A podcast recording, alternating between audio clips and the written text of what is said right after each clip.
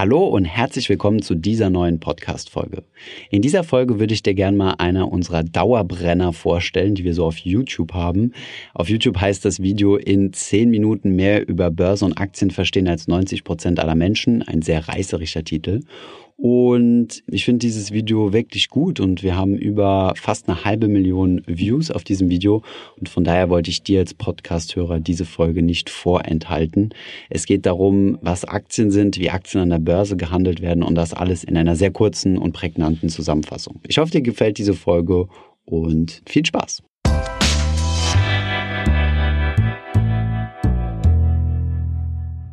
Fangen wir direkt an. Aktien sind Anteile an einem Unternehmen und somit Anteile am Gewinn eines Unternehmens. Diese Anteile werden an der Börse gehandelt. Aktien, die an der Börse gehandelt werden, haben einen Aktienkurs. Dieser setzt sich aus Angebot und Nachfrage zusammen. Wenn viele Menschen denken, dass ein Unternehmen rosige Zukunftsaussichten hat, in Zukunft also mehr Gewinne produzieren wird, möchten sie diese Aktie kaufen, um von den Gewinnen zu profitieren. Wenn viele Menschen etwas kaufen wollen, steigt naturgemäß der Preis. Genauso funktioniert das auch mit einer Aktie. Wenn jedoch viele Menschen eine Aktie verkaufen wollen, wird der Preis, also der Kurs einer Aktie, fallen. Fassen wir also noch einmal kurz zusammen. Eine Aktie ist ein Anteil an einem Unternehmen und somit am Gewinn eines Unternehmens und wird an einer Börse gehandelt. Wenn viele Menschen diesen Anteil kaufen wollen, steigt der Kurs. Wenn viele ihn verkaufen wollen, fällt der Kurs. Und hiermit sind wir auch schon beim nächsten Thema nämlich der Börse. Die Börse ist nichts anderes als ein Marktplatz. Hier treffen sich die Leute, die eine Aktie kaufen wollen, mit den Leuten, die eine Aktie verkaufen wollen. Die Börse hat also nur die Aufgabe, diese beiden Gruppen zusammenzubringen. Käufer einer Aktie und Verkäufer einer Aktie werden sich auf einen Aktienpreis einigen. Dies passiert nicht direkt von Mensch zu Mensch, sondern wird heutzutage über Computersysteme wie zum Beispiel Xetra automatisch durchgeführt.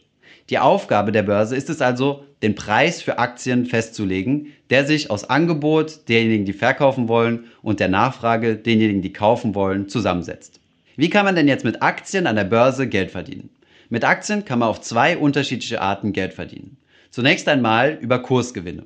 Wenn ihr eine Aktie günstig kauft, eine gewisse Zeit lang haltet, wartet bis der Kurs steigt und diese dann wieder verkauft, habt ihr einen Kursgewinn realisiert. Die zweite Möglichkeit, mit Aktien Geld zu verdienen, ist die Beteiligung am Gewinn des Unternehmens. Wenn ein Unternehmen Gewinne macht, wird es einen Teil dieses Gewinnes für sich behalten, um zukünftige Projekte zu finanzieren und das Unternehmen besser mit Kapital auszustatten und einen Teil der Gewinne an seine Aktionäre ausschütten. Diese Ausschüttung nennt man Dividende. Das Ganze klingt doch jetzt nach einer ganz lukrativen Angelegenheit.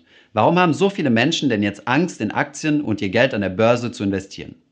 Hauptgrund hierfür sind meistens eigene schlechte Erfahrungen in der Geldanlage oder schlechte Erfahrungen aus dem Freundes- und Bekanntenkreis. Hinzu kommt, dass man in Medien sehr häufig Horrormeldungen lesen kann von Leuten, die ihr gesamtes Geld verloren haben und von Finanzkrisen, die sich immer und immer wieder wiederholen.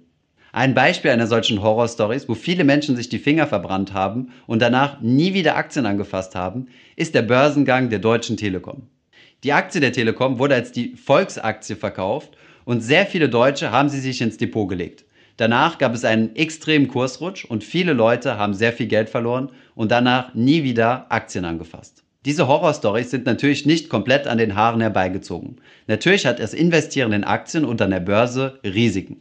Welche sind also jetzt die Risiken beim Investieren in Aktien? Grundsätzlich gibt es zwei Risiken. Einmal gibt es das Marktrisiko, das sich auf den gesamten Markt bezieht. Ist zum Beispiel die Arbeitslosigkeit sehr hoch, Leute verdienen kein Geld und können somit weniger konsumieren, geht es den Unternehmen im Allgemeinen auch relativ schlecht. Dann gibt es ein zweites Risiko, das das unternehmensspezifische Risiko ist. Das ist ein Risiko, das jedes Unternehmen individuell trägt.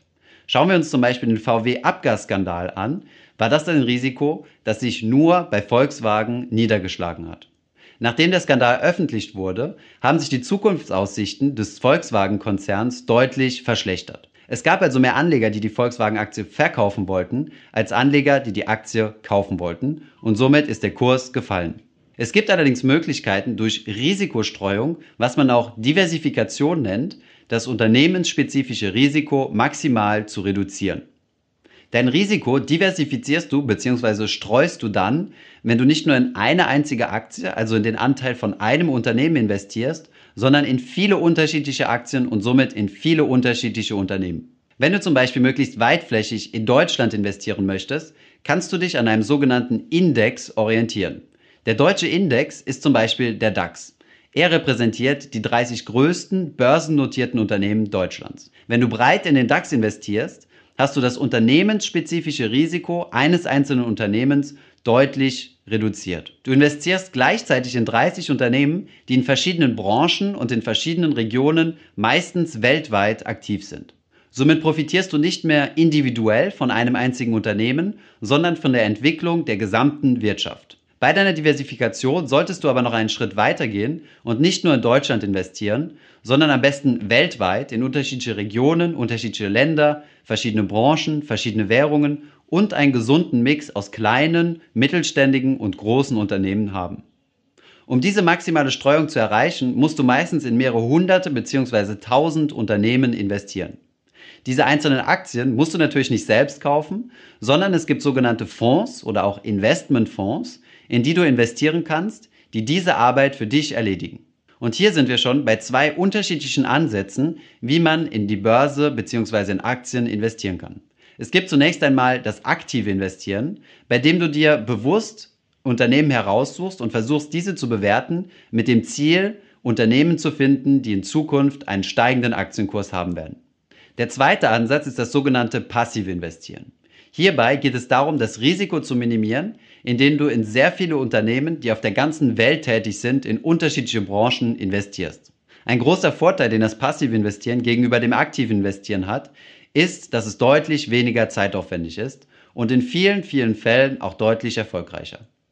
Aber warum macht es denn Sinn, sein Geld in Aktien zu investieren, anstatt es einfach zur Bank zu bringen und dort zum Beispiel auf ein Sparbuch zu legen?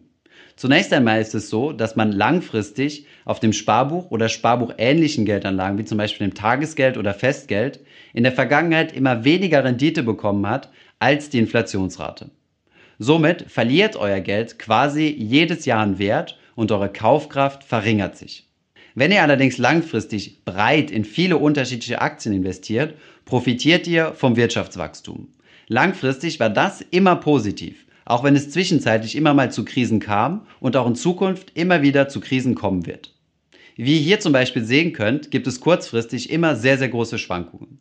Wenn wir uns das Ganze aber mal auf einen längeren Zeitraum anschauen, können wir sehen, dass es kontinuierlich ein anständiges Wachstum gab. Unsere Darstellung von Aktien und Börse ist natürlich stark vereinfacht. So ist zum Beispiel nicht jedes Aktienunternehmen an der Börse gehandelt und es gibt noch andere Finanzprodukte, wie zum Beispiel diverse Derivate oder Anleihen, die an Börsen gehandelt werden.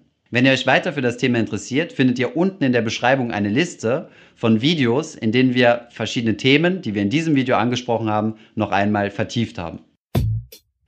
Ich hoffe, diese Podcast-Folge hat dir gefallen. Wenn ja, dann zöger doch nicht in deinem Umfeld bei deinen Freunden und Bekannten von diesem Podcast zu sprechen. Und wenn du auf iTunes bist, dann lass uns doch gerne eine Bewertung da und einen Kommentar, denn das hilft uns, mehr Menschen zu erreichen und für das Thema finanzielle Bildung zu begeistern. Wie immer findest du in den Show Notes und in der Beschreibung zu dieser Podcast-Folge alle wichtigen Verlinkungen. Vielen Dank fürs Zuhören und hoffentlich bis zum nächsten Mal.